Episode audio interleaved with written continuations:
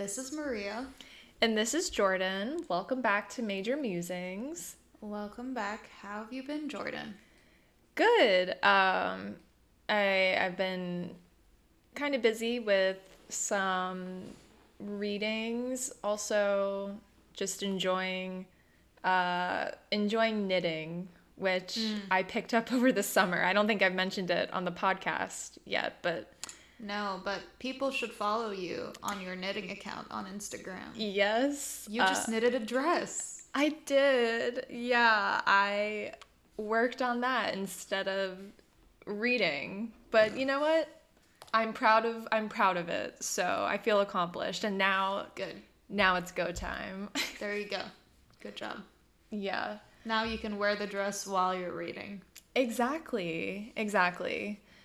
But yeah, so with that with that said, uh, most of my readings have been either for the film class that I'm taking or related to Kirkby. So uh, I won't be talking about those since I've already talked about him. Okay. Yeah. Um, but so I I was chatting with one of my new friends in the program. She's a first year MA student, and I told her about the podcast. So if you're listening, Dora, hello. um, but talking with her the other day uh, inspired me to uh, to talk or for inspired me for what I want to talk about in this episode. oh, cool. Okay. Yeah, and so uh, a year ago in fall semester last year, I took a class about the Islamic city, which was outside of my comfort zone in terms mm-hmm. of time period because it was focused mainly on like medieval cities. Yeah. And also, you know, I I've learned about modern and contemporary Middle Eastern and Arab art from you, but otherwise I don't know a ton about the Middle East and specifically Islamic art. And so this was outside of my comfort zone in terms of uh, specialization, but it was such an amazing class. It was so interesting, and the professor was really, really awesome, just very supportive of people learning about her area of knowledge and also supportive of finding a topic to write on for that paper that you know related to the class in some way and what we'd been discussing but also still focused on what you were personally interested in. So so what i want to talk about is kind of from that class um, but the paper i wrote about was looking at islamic gardens and perceptual experiences and sensorial experiences in those and comparing them to the works of James Turrell and Donald Judd, who, Maria, you might be familiar with them, but for any of the other listeners who aren't familiar, James Turrell and Donald Judd are both American modern artists. Um, So very different from, you know, a, a classical Islamic garden.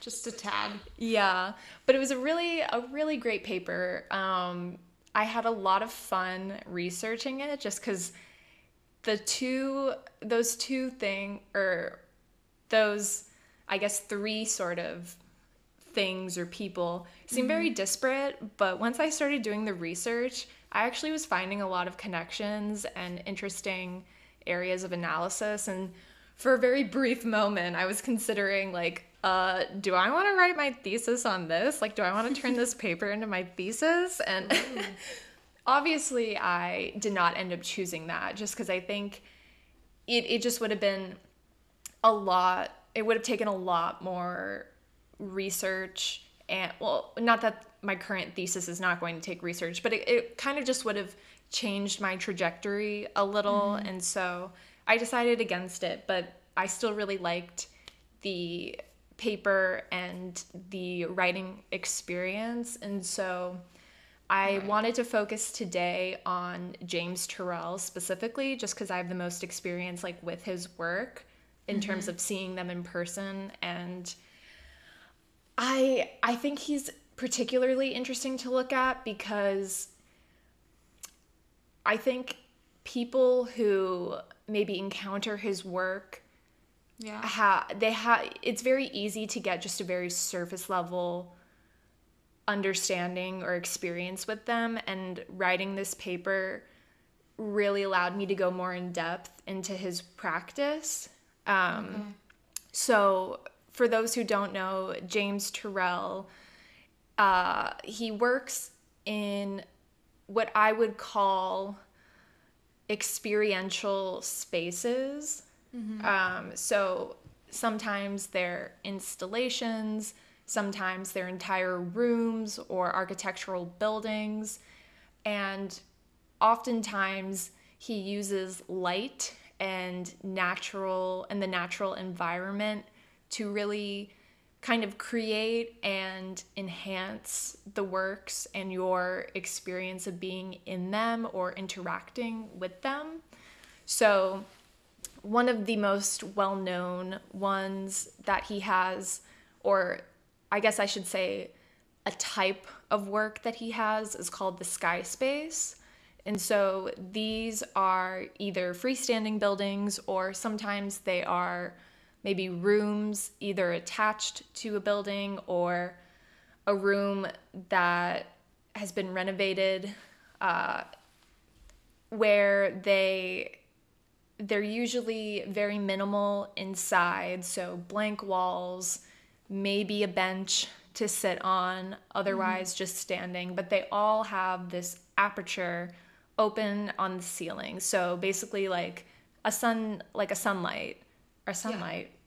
Does that make sense? A skylight. That's what I was looking for. That makes sense. Yeah. Yeah. and you know, sometimes maybe like your house or an apartment would have one, but of course this is a window. Mm-hmm. And in the sky space, they're just completely open to the natural environment on the outside. Right. And so with this, it allows the light to filter in. Obviously, this means that depending on the time of day or the time of year, even that you visit, you're going to have a vastly different experience. Mm-hmm. He also will oftentimes install lights, so white lights, mm-hmm. warm lights, different colored lights. And these also very much change how you're experiencing the work when you're inside it. It's they're also usually very tranquil, um, obviously because you know they're not. I was gonna say functioning building, but they do function in a in a specific way. But you know they're not spaces of of work or of domesticity. They're really spaces of reflection, contemplation, and this makes for a really unique experience when you visit one. And I would encourage listeners to to Google Sky Space for the area that you live in because he he's done them all across the US and across the world. Like they're in a lot of different places. Um, so if any of our Florida listeners are familiar with the Ringling Museum in Sarasota, there's one at that museum that's really wonderful. Yeah, so Maria, I don't know I don't know if you've been to that museum. Have you? I this the one in Sarasota. I think I have. Okay. It was a very short trip though. Yeah. But there there's this preference or not preference. There is an oculocentrism that occurs in in western painting where we privilege or not we, but previous artists privileged this act of viewing and this sight as what they were considering when they were making their artwork. And so if we think about painters throughout you know, maybe I'd say like the 18th and 19th centuries, like J.M.W. Turner or Albert Bierstadt, who are painting these wonderful and rich landscapes and other sort of genre paintings. Yes, they were capturing light, but it's so focused on only what we're seeing. And even even a photographer like Ansel Adams, who is very talented and his his works of the or his photographs of the American West are stunning. It's still very much only based on our vision. There's no other really. Right. And I mean, part of this is due to the medium, of course, like painting and photography are slightly limited. Uh, but James Turrell is kind of pushing the boundaries on that. And um, for critics and scholars who write about Turrell, you know, light is an obvious choice in terms of things to to write about when you're looking at his art. And he kind of he kind of plays into that as well. Like when he does interviews or if he writes about his own work, he often will discuss light and his fascination with it. Um, Yeah. And he's even said that his work is, quote, about space and the light that inhabits it. It is how you confront that space and plummet. It is about your seeing. And so, what I argued in the paper is the seeing is the first of many senses that you use in a Turrell space. And it is important, but this type of seeing that he encourages, uh, it kind of allows the viewer to engage with the space in a way that becomes multisensorial. Yeah. Um, so if we think back to the sky space in the Ringling Museum, which we will post pictures of on our Instagram, of of course. course. Um, you know, going through a museum, there's kind of an unspoken decorum that you have in which, you know, maybe you you whisper, talk softly with with the people you're visiting with, but you know, you're generally relatively calm. You're not going to be running around or being loud, which is another which is something that we could like talk about in another conversation. Yeah, Um, of course. but but when you're at the museum and then you walk into the separate sky space area there is a, a feeling of, of change because it's like you're walking outside because the space you know is open to the elements obviously with the the aperture on the ceiling. Yeah.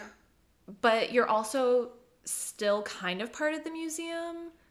And and so there's this really interesting phenomenon that occurs where you know you're you know that you're walking into this space that is an art space. And yet it feels so different from any sort of traditional regimented art viewing area in that the walls are probably blank. There's probably nothing on them. In in the case of the ringlings sky space i believe that there are like vines or some sort of plant life that that's growing on the walls which is very cool and i really love that. But otherwise there's nothing really there.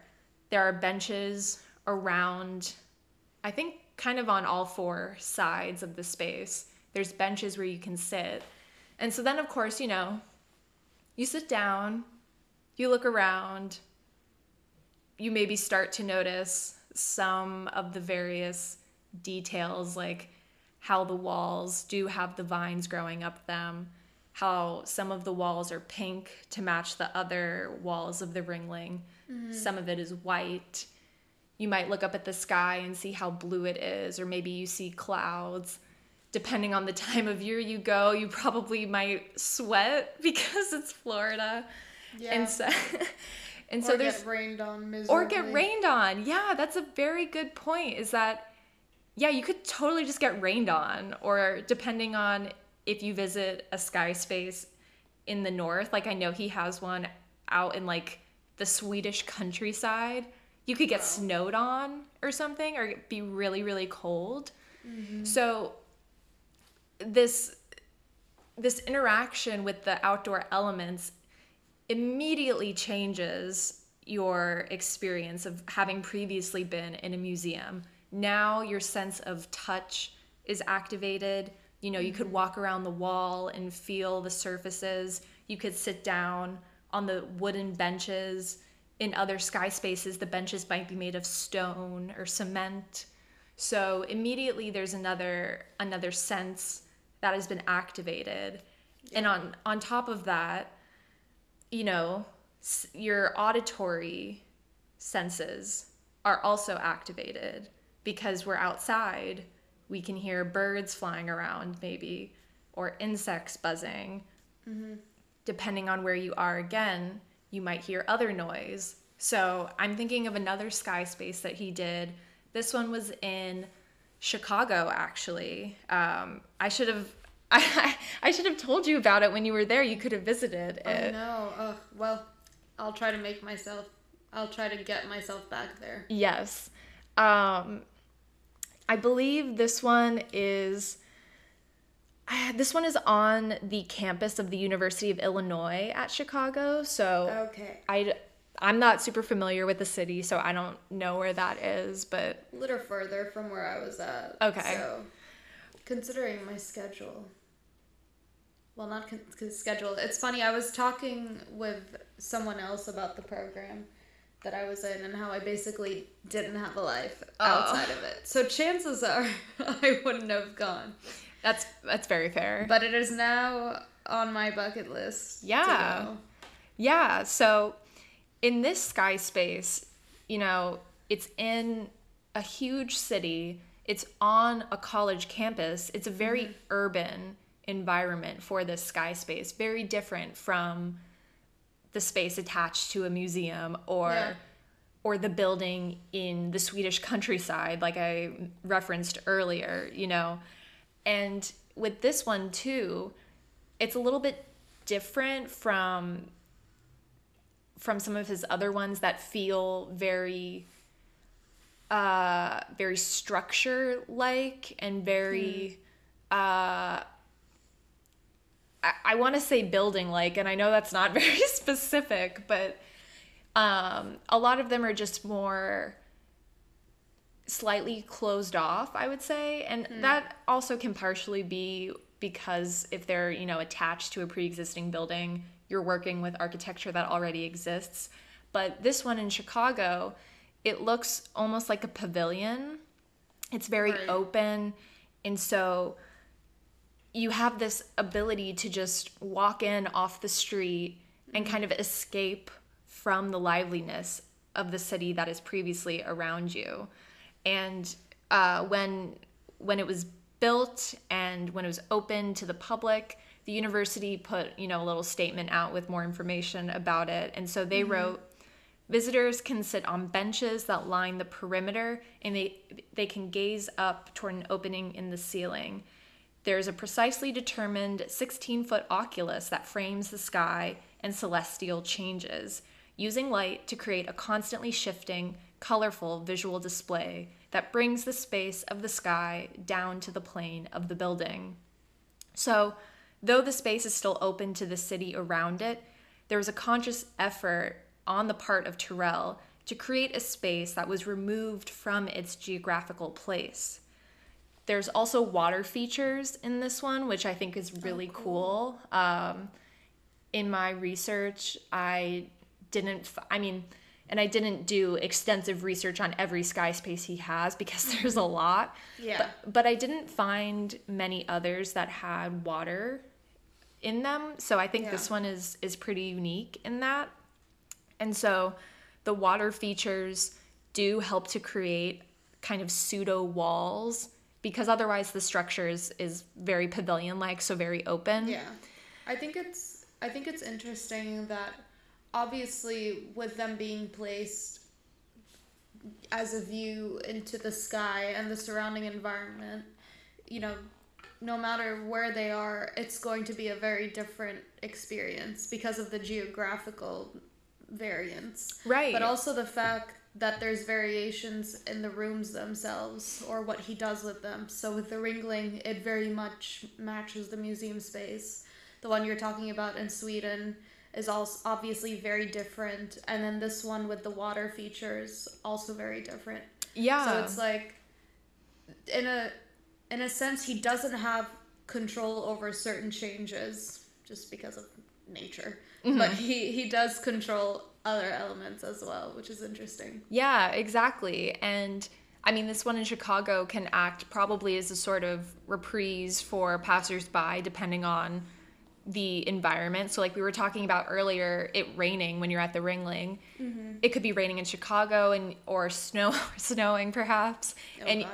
you know, you you want to get out you want to get out of the the weather and so you're walking by this little structure you can pop under real quick mm-hmm. but then with the opening in the ceiling you do still have the ability to experience that that bit of weather Yeah. but it's very mediated which is very Right. Yeah very interesting you have a lot of control over how you want to experience those natural elements around you Mediated is a good word yeah to describe it. yeah and and so James Turrell is the mediator between audience and nature. Yes.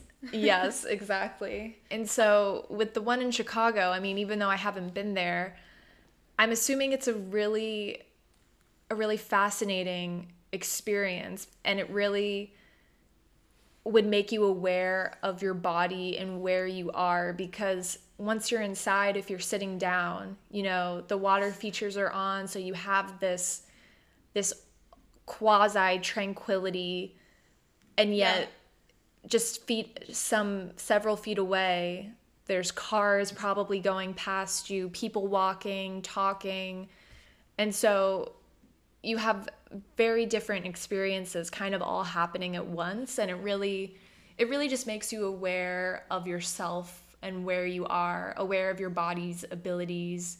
And yeah, I, I just I think it's really really neat. And I mean obviously the light that's kind of like the first step. That's like the first level of mm-hmm. understanding Turrell and his work. And once you really dig deep into considering the different types of sky spaces and the different types of environments that he built them in.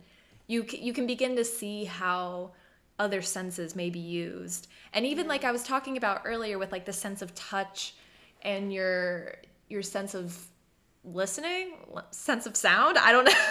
Sounds weird to say it like that but in in a place like the chicago one you also your sense of smell could be activated as well depending on Oh, like yeah. if people are walking past you with food you could smell the exhaust from cars around you so like it really is a multisensorial experience that the i almost don't want to call the person the viewer it's the inhabitor Yeah. It's a it's a multi-sensorial experience that transcends the average notion of what viewing a work of art looks like. You think that the only senses activated would be the sense of sight to observe what's in front of you. yeah But there's so much there beyond that. And it kind of reminds me of John. I wonder if Turrell thought of John Cage as he was making these works because maybe Cage is very infamous for his 4 minutes and 33 seconds, which is just. I remember that our professor one time in undergrad sat us through it of 4 minutes and 33 seconds of silence, which you think is silence, but then she asks us, What did you hear? yeah And we just all started saying, you know, the the squeaking of the chairs, our breathing, the rustling is the word rustling? I forget. But Yeah. like the paper, the sound of paper as we were going through our notebooks. Mm-hmm. It's it's everything outside of the work of art physically. And I that's kind of what he's doing here too. Yeah, yeah. I think where Cage would probably start with sound and noise and our ears as the tools for experiencing his art and then move to other to move to Yeah. activating other senses. That's where Turrell goes. Yeah, Turrell starts with your eyes and looking and then moves to activate your other Yeah. senses in other ways. So yeah, I think that's a really good uh, comparison to make between them. And you know, I, I mentioned at the beginning that Turrell has done a, a ton. He's just done so many different types of artworks and types of spaces. And so, you know, the sky space is just one of them. Another one that he's done is called a dark space, which Okay. it's basically exactly what, what it sounds. It's a very, very, very dark space. And so one of the examples that I talked about in my paper, which I'll I'll talk about here, it's this room or, or building with a f- maybe two rooms or so. Um, But it's on this island called Naoshima off the coast of Japan. Um, and so when you visit this, you enter. Well, I, I believe that there is an attendant outside the door just to, you know, explain about what you're about to enter into because it's very disorienting when you walk in. It's nearly pitch black. And so, you know, you walk in. I don't I don't know for sure if there are any benches or anywhere to sit or if it's only standing, but regardless, you probably wouldn't be able to see them at first anyway. And so you walk in, and then very, very slowly, as your eyes begin to adjust, you do notice that there is very minimal amount of light coming from one end of the room. And so mm-hmm. then, you know, as you're having this experience of being almost blinded to then kind of being able to see, you have a very different sort of uh, perceptual experience than what you would have in a sky space. You know, Yeah. your your uh, your sense of sight has been completely taken from you, and so your other senses become heightened. So you know you might listen for when you walk. How are your footsteps echoing in the space around you? You're obviously going to want to use your hands to touch. You know, to make sure that you don't run into the walls or Yeah. or into anyone else if you're visiting with someone Right. I, there might I don't know if there would be a reason to smell anything. Um, and I mean, the only sense that you're not going to be using, I'm assuming, in any of these spaces is your sense of taste, unless you like bring food with you or something. But Right. you know, otherwise, you're really relying on your other senses here, and I think in in almost all of Turrell's spaces, whether they're sky spaces or dark spaces or any of his other types, there is a lot of room for contemplation and stoicism. You know, mm. thinking, just thinking with yourself, thinking about yourself, thinking about other people, about the space. A lot of time for internal reflection. But I feel like, especially here in the dark space, when you can't see anything around you and you are relying on these other senses, it really is forcing you to to think and it leaves you alone with your thoughts. So it's also a very a very interesting space.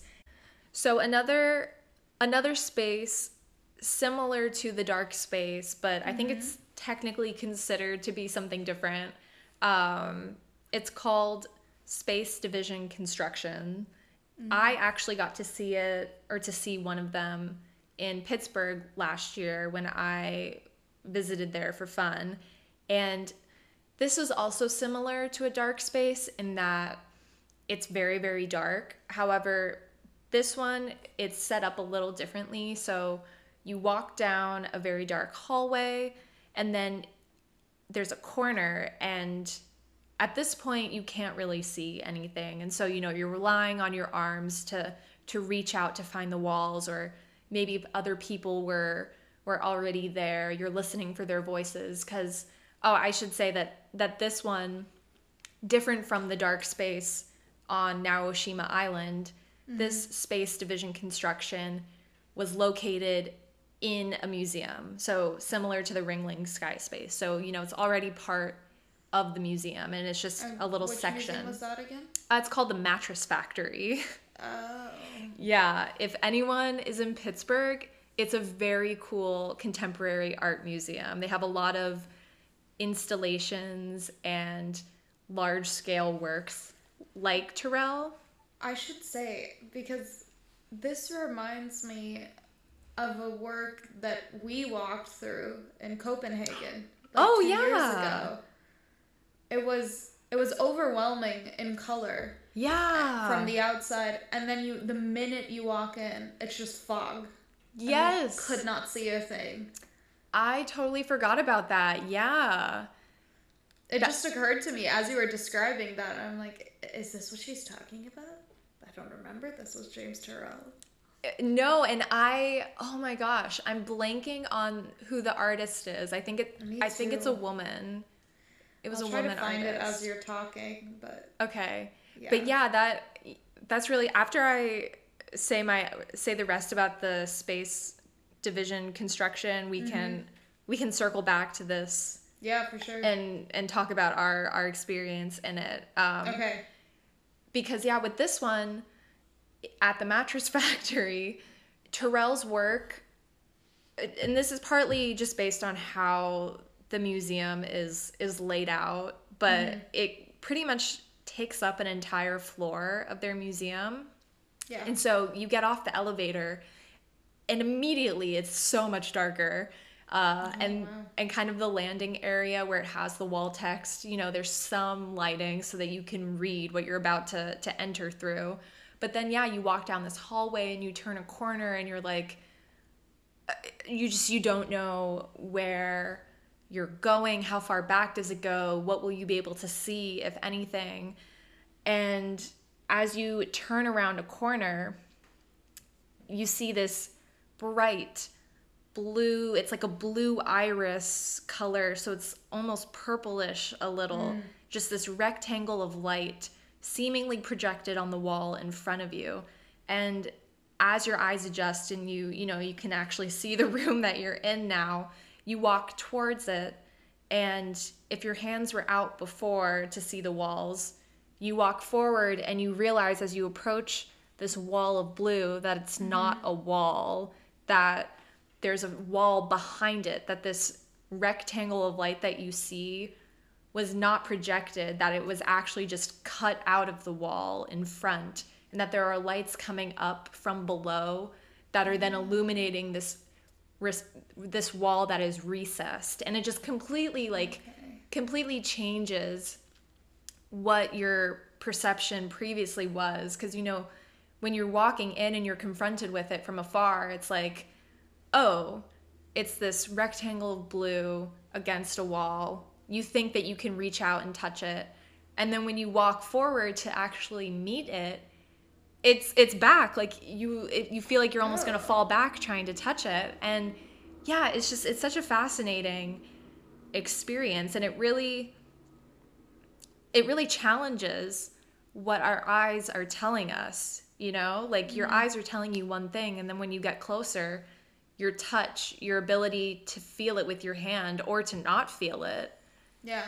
confirms what is actually there. And so it's just a very different way of experiencing the the world, very different from the sky space and from the other dark space. And I think that's part of what makes James Turrell really cool is that he is able to challenge our senses and to challenge what we are perceiving Yeah. to be real, but in so many different ways too. Like he's not only a sky space mm-hmm. person he's like he's not only a sky space artist where we sit with an opening in the ceiling and see the weather and that obviously is very eh, eh, they're very cool and interesting and retrospective or not retrospective introspective mm-hmm. spaces but it's like when you take into consideration all these other different types of spaces that he's created it, it just his body of work becomes so much more rich Yeah. and and i think that looking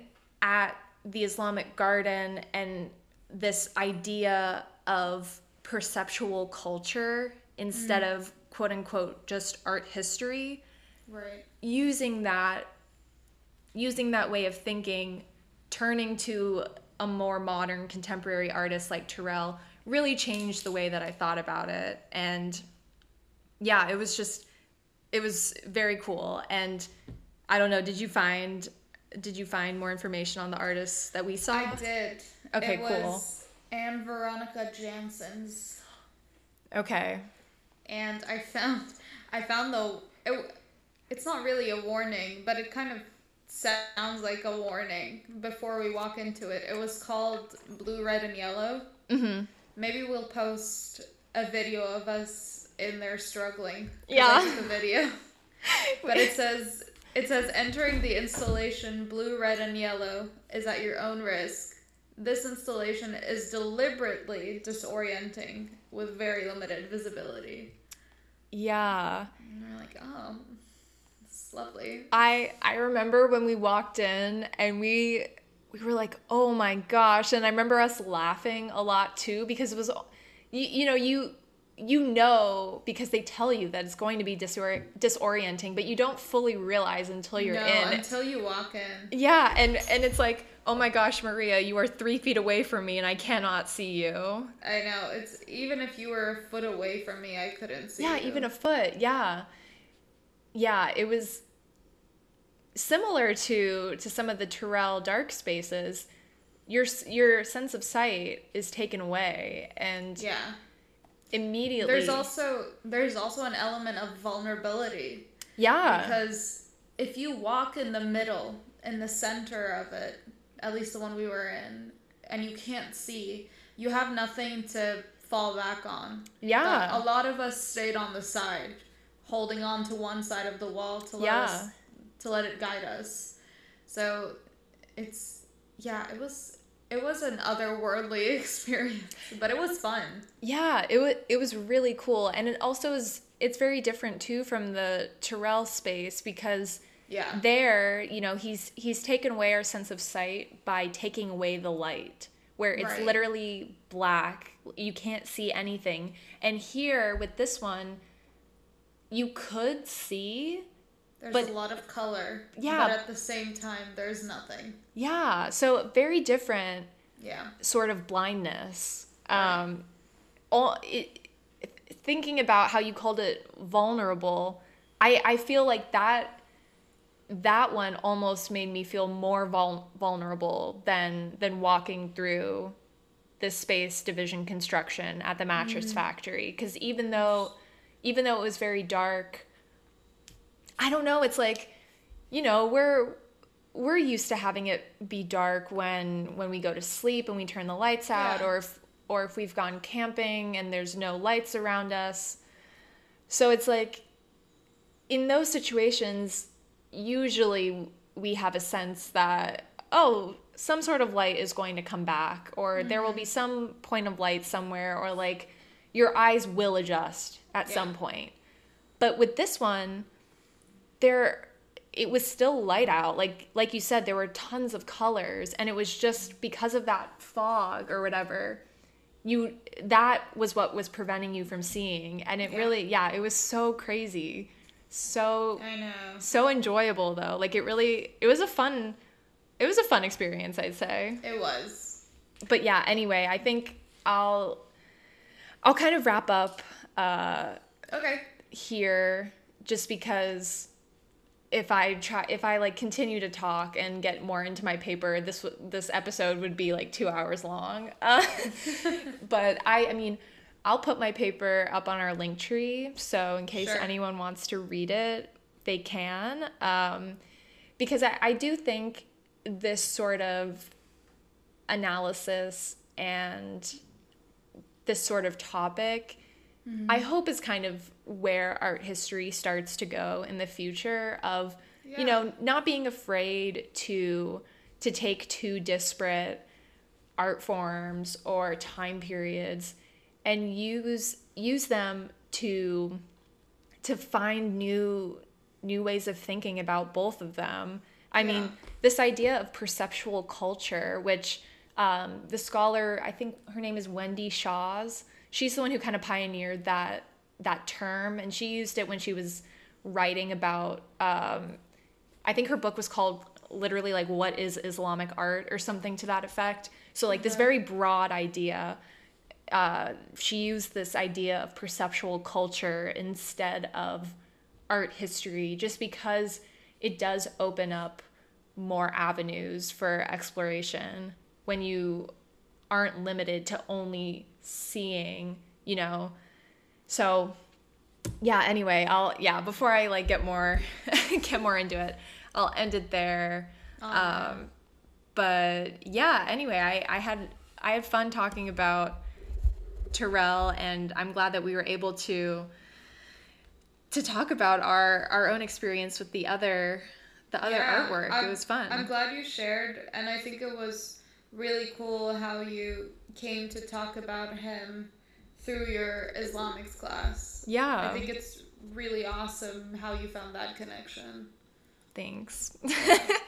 Of course. but yeah, who uh, who are you going to be talking about next week? So I'm going to be talking about Alia Ali.